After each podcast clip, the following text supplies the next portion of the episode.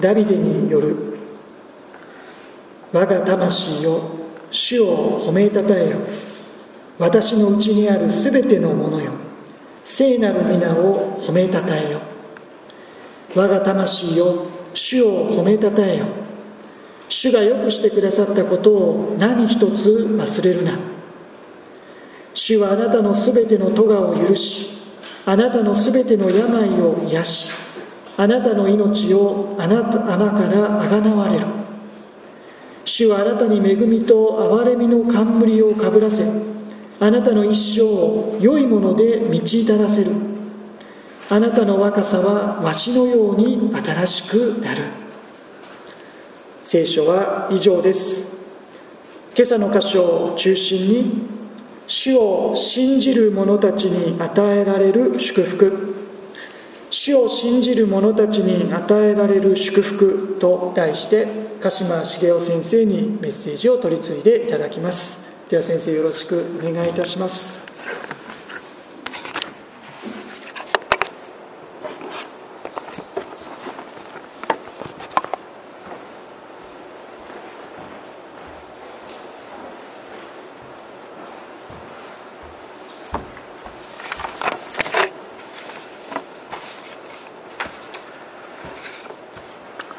皆さん改めておはようございます。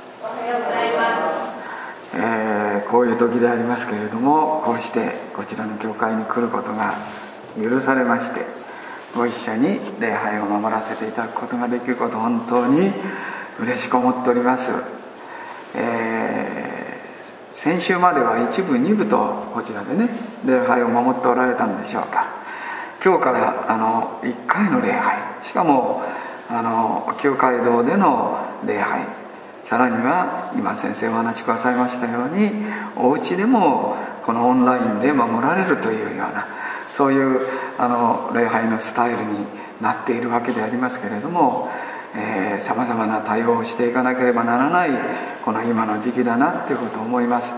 でも本当に、えーどんな中でも主の日を共に守ることができるということはね本当に幸いなことだなと思うんですね。どんな形であっても私も神様の前に日曜日が来たああ主の日が来たこの日にその見舞いに出て、えー礼拝を守らせていただくっていうことはこれは本当に祝福だなっていうことを私は思います、えー主のようなりというね。あの御言葉がありますけれども。私は今回こちらに来させていただく時に加藤先生からお電話をいただきました。ああそうなんだ。私のようなものでも神様が用いてくださるならばここに主の境を見ることができるんだなということを思いまして今日私、えー祈りながらやってまいりました。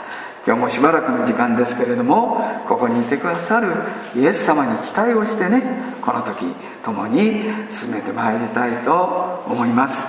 はじめに一言短くお祈りをさせていただきます。ハレルヤ愛する天の父なる神様あなたの皆を褒めたたえます。こうして一周の旅路さまざまなことがありました。特にコロナの影響で、えー難儀しているようなそんな状況でありますけれどもしかしあなたは一人一人を守ってくださってまたこうして主の日を迎えあなたの御前に集わせていただきありがとうございます。どうぞ今朝のこのひとときが人ではありません。肉眼では見ることはできませんけれども共にいてくださるあなたを心から崇める。またあなたを喜ぶ。あなたに栄光を返する。またこの朝も御言葉が語られますけれどもその御言葉がお一人お一人の心の中にしっかりととどまる。いやとどまるだけではない。それが生かされていく。そのような恵みのひとときとしてあなたがお導きくださいますように。癒しき小さなものであります。どうぞ十字架の陰に隠してこの務めを最後まで全うさせてくださいますようにこれからの時を全てあなたの御手にお委ねいたします。はじめに愛するイエス様のお名前を通し感謝とともにこのお祈りを見舞いにお捧げ申し上げます。アーメン、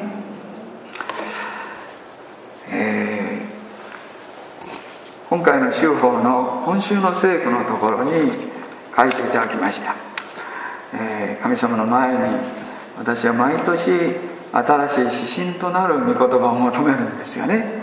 この度も祈りの中であの第一テサロニケ人への手紙の5章の16節から18節の御言葉。ここをですね神様が私に与えてくださいました。いつも喜んでいなさい。絶えず祈りなさい。全てのことにまあ第3版では「ついて」となってるんですけれども2017年訳では「全てのことにおいて感謝しなさい」これがキリストイエスにあって神があなた方に望んでおられることです。喜び祈れ感謝せよというね。ああこれが神様まあ皆さんよく覚えておられる御言葉だと思うんですけれども改めてね私はこの御言葉を心に留めることができましてああ今年1年この御言葉だこの御言葉に立って歩んでいこうというねそういう思いが強く与えられました。で特にこの御言葉の後半のところですねこれがキリストイエスにあって神があなた方に望んでおられることなんだ。神様の願い神様が求め神様が私たちに、ね、あの求めておられることというのはまさに喜び祈れ感謝することなんだということをね思いますよね。でそういうことを思い巡らしておりました時にその御言葉を思い巡らしておりました時に、えー、今朝あのお話しするところの御言葉が導かれました。支援の、えー、読んでいただきましたけれども103編の1節から5節ですよね。でここを読んでいただいてお分かりになりますようにここにはですね「喜び祈れ感謝せよ」の特に2つのこと喜びと、えー、感謝ということが記されているんではないかと思うんですね。喜びというのは主を喜ぶということですよね。そのことがここに記されているように思うんですね。そこで私はお話の題を先ほども読んでいただきました修法にも書かせていただきましたが主を信じる者に与えられる。主を信じる者たちに与えられる祝福。ここで祝福というふうになってますけれどもこれは特権と言ってもいいかなと私は思ったんです。主を信じる者キリスト者ですね。イエス様を信じている私たち一人一人の特権。それは何であるか。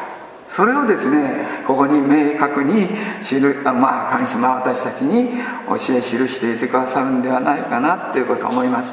そこでこの賛美祈り感謝の賛美と感謝についてこの御言葉の中から自分を追ってご一緒に見ていくことができるならばなと思います。まず賛美ということですが御言葉にお目を留めていただければと思いますが一節のところ我が魂を主を褒めたたえよ。私のうちにある全てのものよ聖なる皆を褒めたたえよ。となってます。えー、まあその褒めたたえるっていう言葉が何度か出てくるんでありますね。でこの死を賛美とするということでありますけれどもこの中から私は特に2つのことをあの覚えたいと思うんですね。一つはこの我が魂も当たり前のことのように思われるかもしれませんけれども我が魂よということ。それから私のうちにある全てのものよというこれがまず第一の点であります。これはどういうことでしょうか。私たちは先ほども賛美唇を持って賛美をしました。でもこれは単に唇だけの賛美ではないですよね。当たり前のことなんでしょうけれども。魂心の底からの賛美。いわゆる全身全霊をもって神様を賛美する。ああこのお方は素晴らしい。このお方は私の主だ。このお方に対して全身全霊をもって賛美をするということですよね。そんなこと分かってるよと皆さん思われるかもしれませんけど。でも私どもはこの方を意識しながらこの方を見上げながら賛美をするっていうこと本当にそれはもう心の底から捧げなければならない。そういう賛美ですよね。私はあの以前にですね、えー、少し前ですけれども、えー、テレビであの賛美歌を歌ってる、まあ、歌手の方です。ある歌手の方ですけれどもそれをあの聞きました。えー、まあ技巧を凝らしてね声量があって大変素晴らしい。歌としてはね本当に素晴らしいなとおそらく皆さん思われたと思うんです。私もああこういう歌が歌えればこういうふうに神様を賛美できればいいなと思ったんですけれども。でもなぜかですねそれを聞いていたんですけど私の心の中にずしんと来なかったんですよね。あなぜだろうなと思った時にあこの方は神様を知って歌ってるんだろうか。いやそうじゃない。神様を知らないで歌っているならばやはり歌としては素晴らしい。確かに人の心にとある程度まで届くかもしれない。だけど本当にその人のその生き様を変えていくとかその人に影響を与えていくということは難しいのかな。だから神様を知って歌う神様を見上げて歌うということは本当に素晴らしいことなんだなって改めてその時その歌を聴きながら思ったんです。もちろんあの人の前で歌うということはトレーニングを受けてね技巧を凝らして歌うってことはそれは大事なことだと思いますよね。あの以前に森ゆりさんがね秋津に来てくださいました。であの先週あ先月ですかねあの12月の時にクリスマスであの市民クリスマスで森ゆりさんが歌ってくださいましたですよね。本当に素晴らしい歌でした。で私あのその2年前だったと思うんですけど来てくださった時にあのまあコンサートの司会をしお前しろっていうことで、えー、させていただいたんですよね。だから早く行って森ゆりさんと打ち合わせの時を持たなきゃいけないということでね。あ森ゆりさんね朝からもう体あっちこっち動かしてるんです。そして、えー、動かしながらですねもう発声練習をしながらっていうようなそんな状況でした。ああこういうふうにしてあの備えて備えて歌うんだなっていうことを改めてね私は思ったんでありますけれども。でも森ゆりさんやはり心の底から歌っていた。だから人々の心を動かしたんだなってことを思うんでありますけれども。賛美っていうのはまさにそうですね。あのいろんなことを言って申し訳ないんですけど私あの進学校を4年間ね学ばせていただいてる中であの聖歌隊ワイヤーにね入れていただきました。で私をあの教えてくださった先生がね三谷幸子っていう先生なんです、えー、あの皆さんもご存知の方おられるかもしれませんけどこの先生から4年間も大変可愛がられましてね私はあの、えー、賛美の指導を受けました。この方のお父さんみたいにまあいろんなこと言って申し訳ないんですがお父さんみたいに種吉っていう先生であのバックストーン先生と一緒に働いた先生ですね。そして皆さんの持っておられる新生歌の中に例えば「ただ信じよ」ね。あの十字架にかかりたる救い主を見ようやってこれをね作られた。あるいは「見よるところによらずして信仰によりて歩むべし」これもね作られた。それは三谷種吉っていう先生なんですね。その先生のお嬢さんでした。であの4年間の中であのせまあ私その当時は学校は国立にあったんですね。だけれどもその先生のお住まいは神奈川県の茅ヶ崎というところだったんですね。でそこにあの、えー、夏になるとねその近くで合宿をするんです。で私たちも行かせていただいて。である時ですねその先生がこのお家に私たちを招いてくださってレコードを聴かせてくださったんですね。それは黒人霊歌のレコードでした。でレコードをあの聞かせてくださる前にね先生がその説明をしてくださったんですね。でまあ今でもねアパルトヘイトとかあのヘイトって言葉ありますよね。であの南アフリカとかアメリカでももう全くなくなったかって言ったらそうではない。もう人種差別というかそういう中に特にあの黒人の人たちはこの生活を強いられているという、まあ、今は良くなったと言ってもやはりそういう差別意識がまだ残っているそういう状況でありますがその当時はもっとひどかったんだと思います。あの人間としての扱いを受けない奴隷のような生活を強いられていたというかね。でそういうあの中で三谷先生こういうふうに言われたんです、えー、この人たちはねそういう虐げられている生活で本当に大変苦しい生活をしているかもしれない。だけれどもね神様は公平のお方ですよ。最も素晴らしい賜物をこの人たちに与えてくださってるんです。それは神様を賛美することですってね言ってくださったんですよね。そしてその黒人霊歌のあのレコード、まあ、今もうレコードなんてあまり聞かないかもしれませんけれどもレコード聞かせてくださったんですね。私は感動しました。楽譜通り歌ってないんですよねあの人たちは。もう本当に自由に歌っているそういう感じなんですよ。先生も言ってくださいこの人たち楽譜はないんですよって。ね。だけれどもね本当に私の心の中にずしんときたんですね。ああそうだ。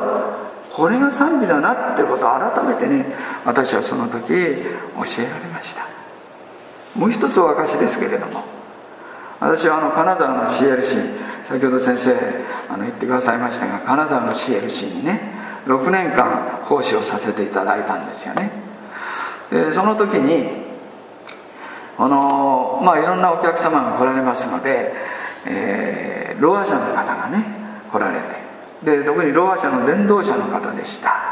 親しくなりましたのでねある時その方がね私に今度洗礼式をするのでねあのぜひ来て手伝ってもらえませんかって言われたんですあいいですよ何でもさせていただきますと言って。そして、まあ、金沢の方だったらお分かりだと思うんで浅野川っていう川があるんですがその上流でします。いつ行くか何時にしますからぜひあの来てくださいませんかって言われてああいいですよ。そこに行きました。たくさんの方が来ておられた。その当時確か十数名の方がね洗礼を受けられたと思います。でその時にね洗礼式父と子と精霊の皆によって我何時にバプテスマを授くバプテスマを授けそしてその後皆さんでね賛美を始めたんですよ。もうそれで終わるのかなと思ったらそうじゃない。あのソングシートをバッと広げましてねそして賛美を私あのろう者の方と一緒に賛美をするっていうのは初めてでした。その時。であの声が出ませんから手話ですよね。手話でこの賛美をされるわけです。ね。で一生懸命歌おうとされてるその姿を私は見てました。私もそばで一緒に歌ったんですけれども。でもその人たちのお顔を見たんですね。もちろん洗礼式の後だってこともあるかもしれません。でも本当にですねお顔が輝いていた。皆さんね賛美っていうのはこれだな。私はその時にまた教えられたんですよ。我が魂よ死を褒めたたえよ。我が内なる者よ。聖なる皆を褒めたたえよ。私たちは本当に賛美を捧げる時にこの方を意識してこの方に向かって心の底から賛美を捧げる時にその賛美を主は受け入れてくださるな。そう思います。もう一つのことです賛美に関して。それはえー、今おあのお読みしましたこのところですけれども聖なる皆を褒めたたえよということですね。聖なる皆。私たちの神様は全能のお方です。創造主なるお方です。全てをご支配し導いておられるお方であります。義なる神様愛なる神様そしてここにありますように聖なる神様であるってことですね。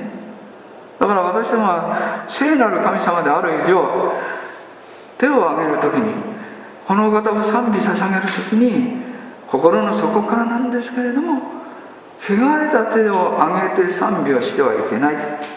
私は進学校の時にねヘンリー・アヤベっていう先生に聖書通論だったかキリスト教倫理だったかわからないんですけれどもそういうことをねもう先生がガッと指を上げてね汚れた手で賛美をしてはいけませんよと言われたんです。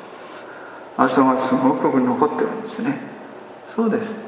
聖なるものとされる聖なる神様を賛美するためには聖なるものとされなければならない。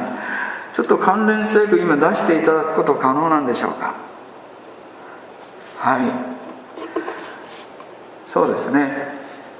えっ、ー、と関連聖句ですから、えー、レビ記の19章の2節。出ますか？出てますかね？ごめんなさい。ちょっと見えないので。はい。そうですね。ここをですねあ3つぐらい私挙げたんですけど皆さん読んでいただいていいでしょうか？レビ記の19章の2節。い皆さん小さな声でいいですのでよろしいですか？はい。イスラエルの全改宗に告げよ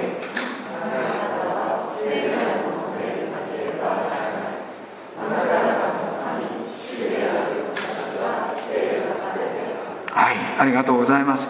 そしてこの御言葉をあのペテロ新約聖書でペテロが引用して第一ペテロの一章の15節16節ここも出していただけますか？はい。お読みいただければ感謝です。むしろ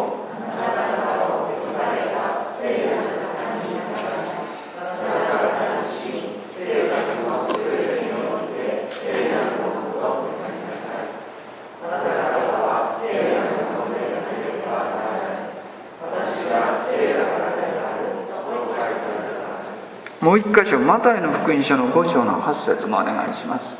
はい。心の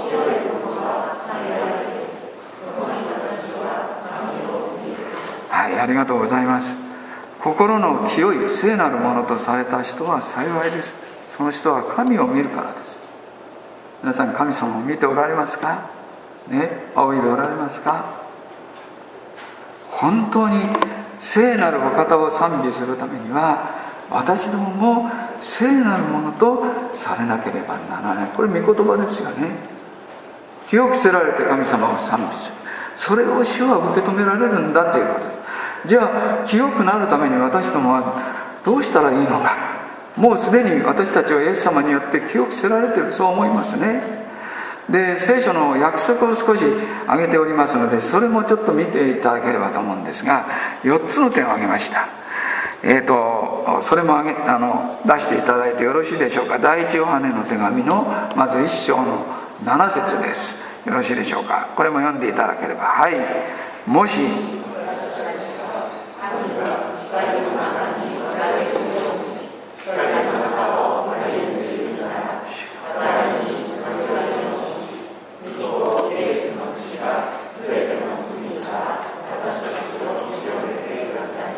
はいここに御子イエスの血が私たちを清めてくださいます。イエス様があの十字架上で流されたその血潮が私たちを清だから清くなるためにイエス様の血潮なんですよ。他にどこに持ってっても私も清くなることはできないっていうことですね。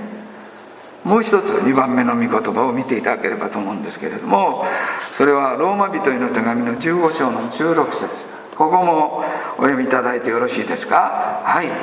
違法人のために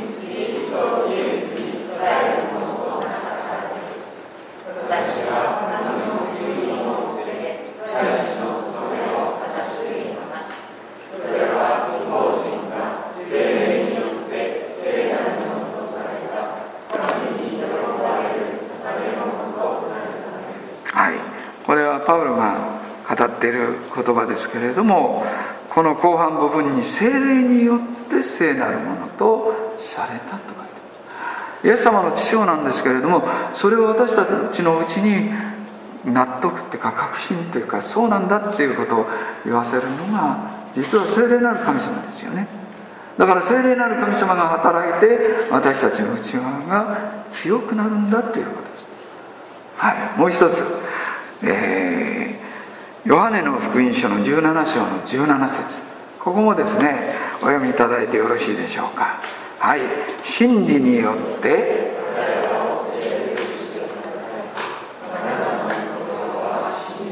はい。あなたの御言葉は真理です。この御言葉によって清めてくださいとここだからイエス様の父親であり聖霊なる神様でありそしてそのことを明確に示してくださっているのが生ける神の御言葉であるということですよね。そしてもう一つ大事なこと。それは信仰なんですけれども、えー、使徒の働きの15章の9節。ここを、えー、皆さんで読んでいただけますか？よろしいでしょうか？はい。私たちと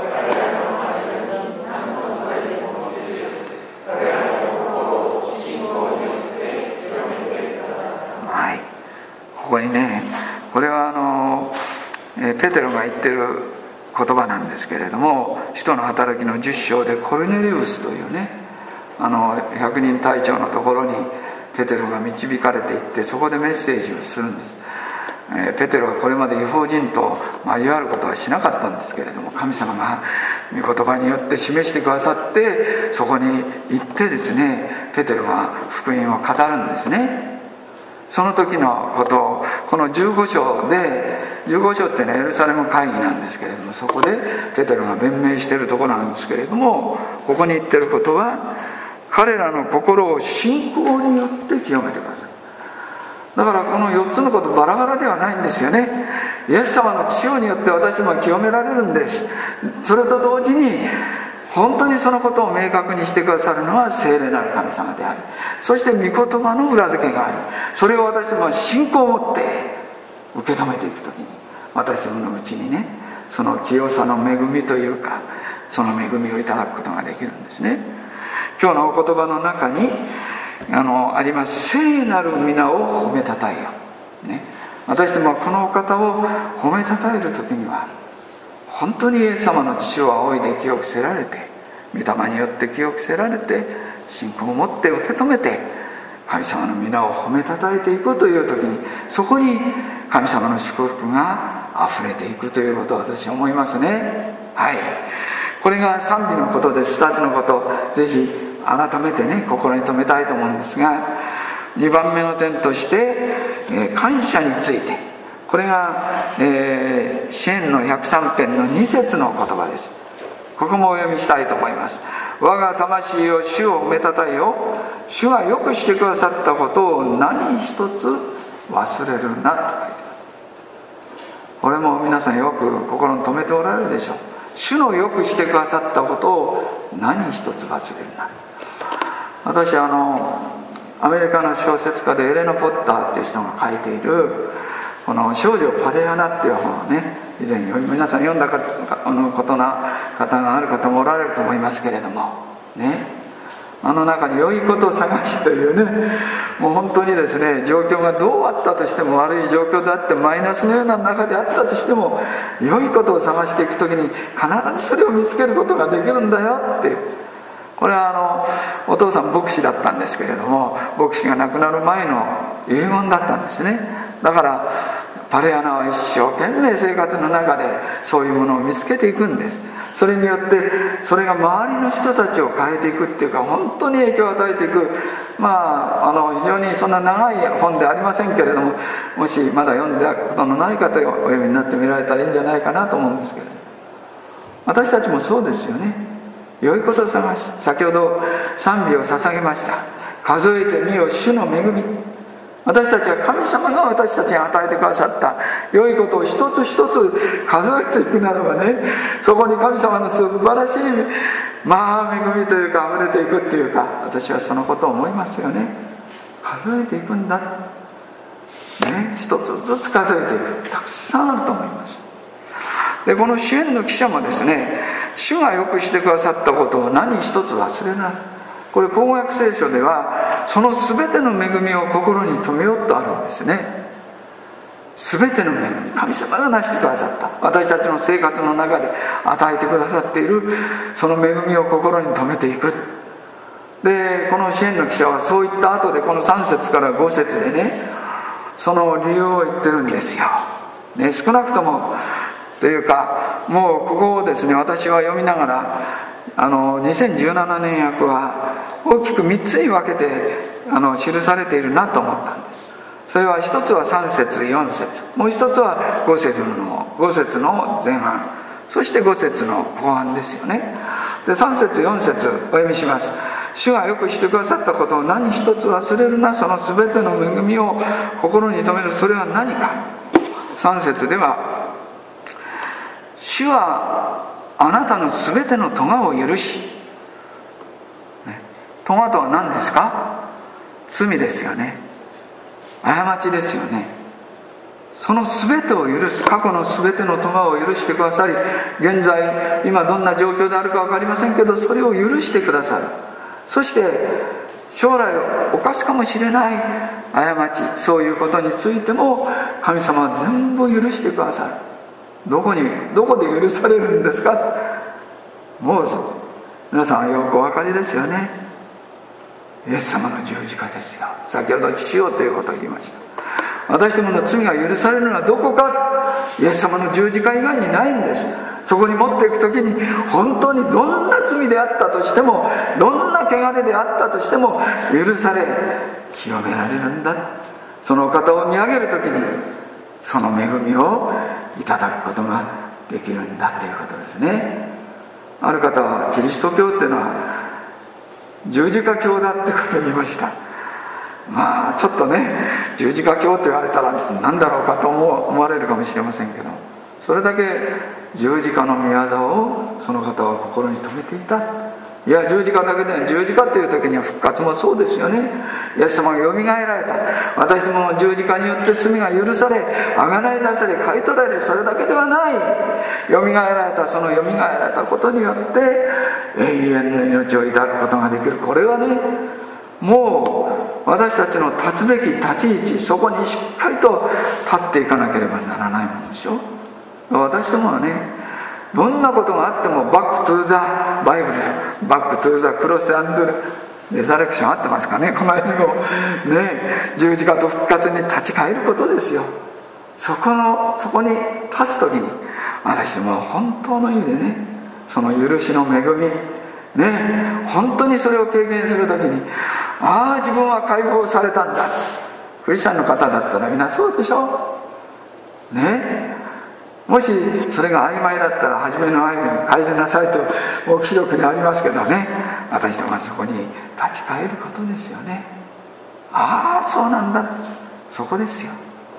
全ての咎を許してくださいそれ以外それ以上にないですよね。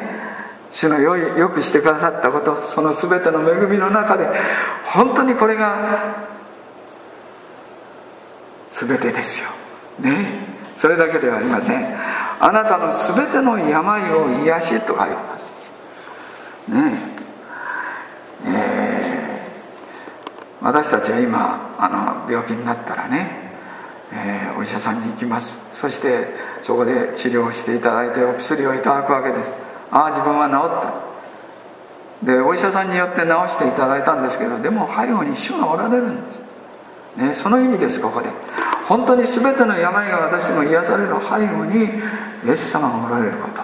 だから私どもお祈りするでしょう求めるでしょう。そしてその恵みをいただくことができるわけですね。ある方が言います。クリスチャンでもね全ての病を癒して書いてあるけれども病気で亡くなる人がいるんじゃないですか。がんで亡くなる人もいますしいろんな問題で苦しんでね。そして最後は病気で亡くなる人もいるんじゃないですか。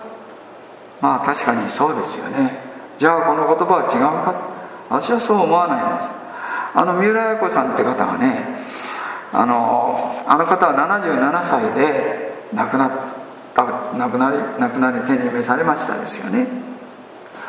でもう最後は本当にあのパーキンソン病という病であの大変苦しまれた。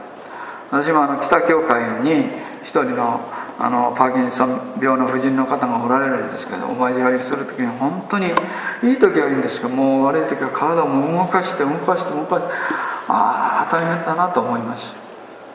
でも三浦さんはそういう病で病で亡くなられた。また直おまけに直腸がんだっていうふうにね。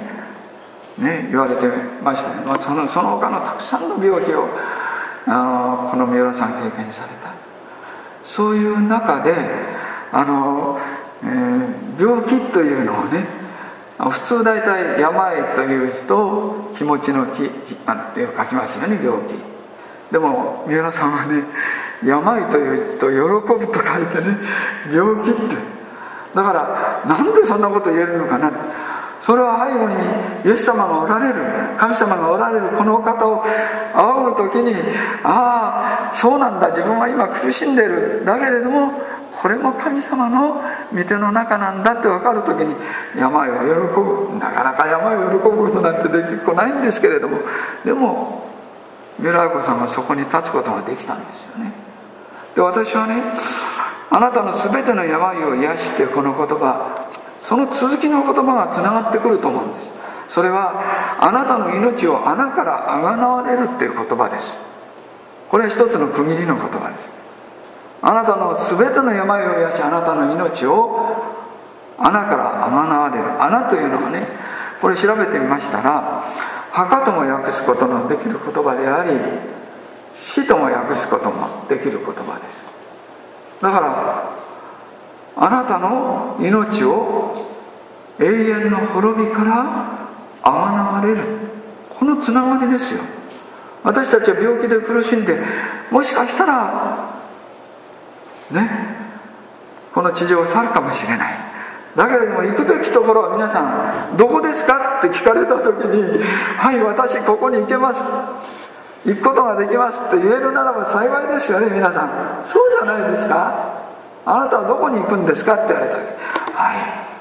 私はいつ召されても天の御国があるんです。そこに行くことができるんです。アーメンですよね。ねえ。それがあるならば私たちは幸いですよ。でももしこの中でまだその辺はっきりしてない方がおられるならばぜひねイエス様の十字架に立ち返ることです十字架に帰る時に十字架を信じ仰ぐ時にあなたの罪が許されそして天に国籍を持つ者と変えられていく。これはね。まあだから私はまあ今だんだん年齢が増していってますのでね。うんあと何年生きられるかななんて思いながらいる時にあでもいいや。行くべきところがはっきりしてるから。だから感謝だと思うんですよ。家内と時々そんな話をします。ね？この1月来てま年齢を言うとあれですけど76歳になるんですよ。みんないやそんなふうに見えませんって言うんですけどでも自分の体を見るとねやっぱり衰えてきてますしあっち痛いこっち痛いっていうのは出てくるんですけれども。でも感謝ですよ。ね？あなたの命を穴からあがなわれる永遠の命をもって天の御国に我らの国籍は天にありとあるようにそこに行くことができるということはなんと幸い主のよくしてくださったことを何一つ忘れまさにこれはそうじゃないですか。あがない出されそしてどんな中にあっても行くべきところがはっきりしている。もう全ての恵みの中でそれが全てですよ。そしてさらに2番目のところですがそれは5節の前半の御言葉です。主はあなたに恵みと憐れみの冠をかぶらせあなたの一生を良いもので満ち足らせると書いてます。主はです。恵みと憐れこの恵みというのは契約の恵みです。言語ではヘセドという言葉。でこの103編今日は5節までなんですけどこの後見るとねもう何度も恵みっていう言葉が出てくるんですよね。8節にもありますし11節にもありますし17節にもあります。憐れみという言葉もそうです。ラハムっていう言葉なんですけれどもこれも13節にもありますしね何度かこれが出てくるんですよね。だからこの支援は本当に何度読んでも何度味わってもいい素晴らしい本当に祝福をいただく支援だなっていうことを思うんでありますけれども冠もそうですよね。あの聖書を調べますと義の冠命の冠しぼむことのない栄光の冠朽ちない冠栄光と誉れの冠見恵みの冠たくさん出てきます。そのような冠をかぶらせ恵みを与えてくださってあなたの一生良いもので満ち足らせられて皆さん今良いもので満ち足らせられていますか？神様そういう恵みを与えてくださってるんですけどどうですか？ね？私はもう本当に、えー、もう感謝ですよね。そう思いますよ。良いもので満ち足らせられるっていうか私は何度もこれ読みながらこれどういうことなんだろうか？思いました。それはねイエス様がね私と共にいてくださるってことが分かると。皆さんね本当に晴れるアーメンですよ。イエス様がない出してくださったことをそれだけじゃない。このお方が私と共にいてくださるんだって分かるとねもう手を挙げて「ハレルヤ」と言いたいですね。そうじゃないですか皆さん。共にいてください。あのインマネールのクリスマスの時期にね学びますけどもインマネールの神様なんです。見よ私は世の終わりまでいつもいつまでもあなたと共にいると約束してくださるんです。たとえ死の影の谷を歩むことがあったとしても私は災いを恐れません。あなたが私と共にいてくださる。そのことが分かるとね本当に感謝ですよね。私だから良いもので満たされるっていうのはあがない。そして共にいてくださる恵み。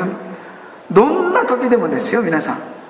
あのジョン・ウェスレーっていう人がね87歳で召されたんです。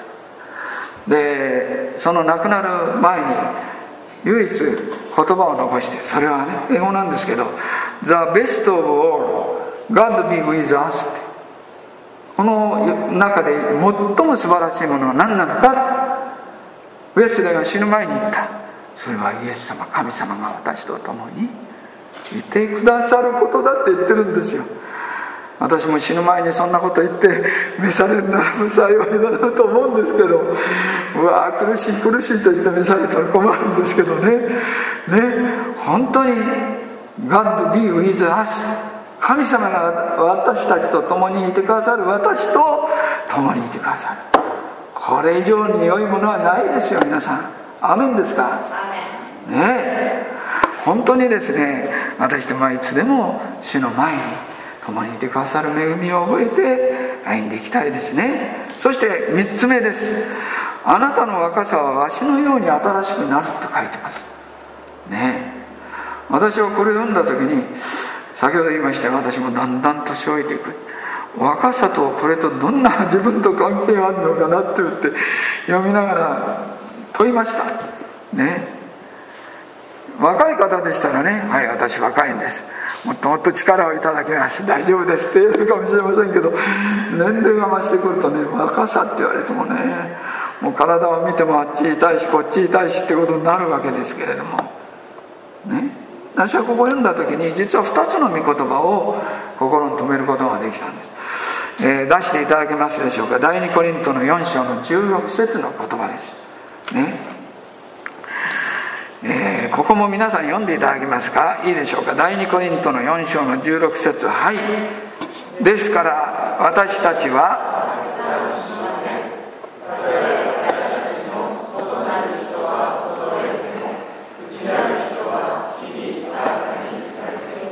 皆さん内なる人日々新たにされていますか？これは若い人年老いた人関係ないです。内なる人って何でしょうか？あの第一テサロニケ人への5章の23節だったでしょうか？私たちは体を持っている。それだけじゃない魂がある。そして魂の奥に霊がある。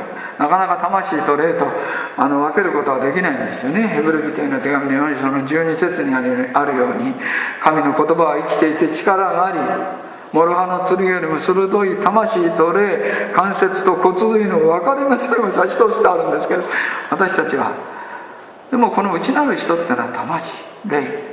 そのところですよね。私たちのうちに心がある魂がある。ね。これが日ごとにですよ。日々ですよ皆さん。ね。今日だけではない。本当に日々新たにされていくっていうことはハレルヤアーメンですよね。私はこの御言葉を読みながらあそうか。私はだんだん年老いてますけど内なる人は本当に力をいただいて日々新たにされていくんだっていうことを思う時にね感謝ですよね。もう一つの言葉それに関係のある言葉ですけれども、えー、出していただいていいでしょうか。イザヤ書の40章の31節です。はい。しかし主を待ち望む者は皆さんで読んでいただいてはい。しかし主を待ち望む者は新しく力を得わしのように翼を広げて登ることができる。走っても力を衰えず歩いても疲れない。あの第3版では走っても松明って書いてます。で私はそれで覚えてるんですけれども。皆さん走っても松明ってこの年になるとなかなかね走ることはできません。だけれどもね本当に内なる人が新しく力を頂いていく時に私どもはねどんな中でも喜びを持ってね感謝を持って歩むことができるんです。これは恵みなんですよ。ね。だから私はこの御言葉を読みながらああそうか内なる人あなたの若さは足のように新しくなるんだ新しくされていくんだそう思った時にねああいいなと思いました。感謝だなと思いました。ねえ我が魂を主を褒めたたえよ。私のうちにある全てのものよ。聖なる皆を褒めたたえよ。我が魂を主を褒めたたえよ。主を主がよくしてくださったことを何一つ忘れ私今年1年本当に賛美と祈りと感謝ですけれどもここに立って歩んでいきたいなと思いました。ぜひこれは私だけではない。皆さんお一人お一人もそうでしょう。どんな中にあっても天の窓はいつも開かれている。そこに向かって「ハレルヤ」と言って賛美を捧げることができる。そしてこの方に心を注ぎ出して祈ることができる。そして本当に良いこと探しではありませんけれども私たち一人一人に素晴らしい恵みを備えていてくださる。そのことを数えていくならばああイエス様にある本当に恵みというかその生き方っていうのは素晴らしいなってことを改めて思います。お互いがそういう恵みの中に生かされていることをもう一度ね覚えてこの1年だけではない与えられている旅路をしっかりとね歩んでいくものでありたいと思いますね。一言お祈りをして今日長くなりまして申し訳ありません。お祈りをして今日のメッセージを閉じます。天の父なる神様ありがとうございます。今日も癒しき者がこうして導かれました。本当にあなたの妨げしかできないような愚かなものでありますけれどもあなたが憐れんでくださってこの御言葉をもう一度思いを馳せ心に留めることができました。感謝でございます。どうぞ私ども一人一人がどんなことがあっても我が魂を死を褒めたたえよ私のうちにある全てのものよ。聖なる皆を褒めたたえよ我が魂よ主を褒めたたえよ主がよくしてくださったことを何一つ忘れるなと。神様そこに立ってお互いが歩んでいくことができるように主を助けて導いてください。今日のこの恵みをありがとう感謝をいたします。イエス様のお名前で感謝をしてこの祈りを見舞いにお捧げ申し上げます。アーメン。ありがとうございました。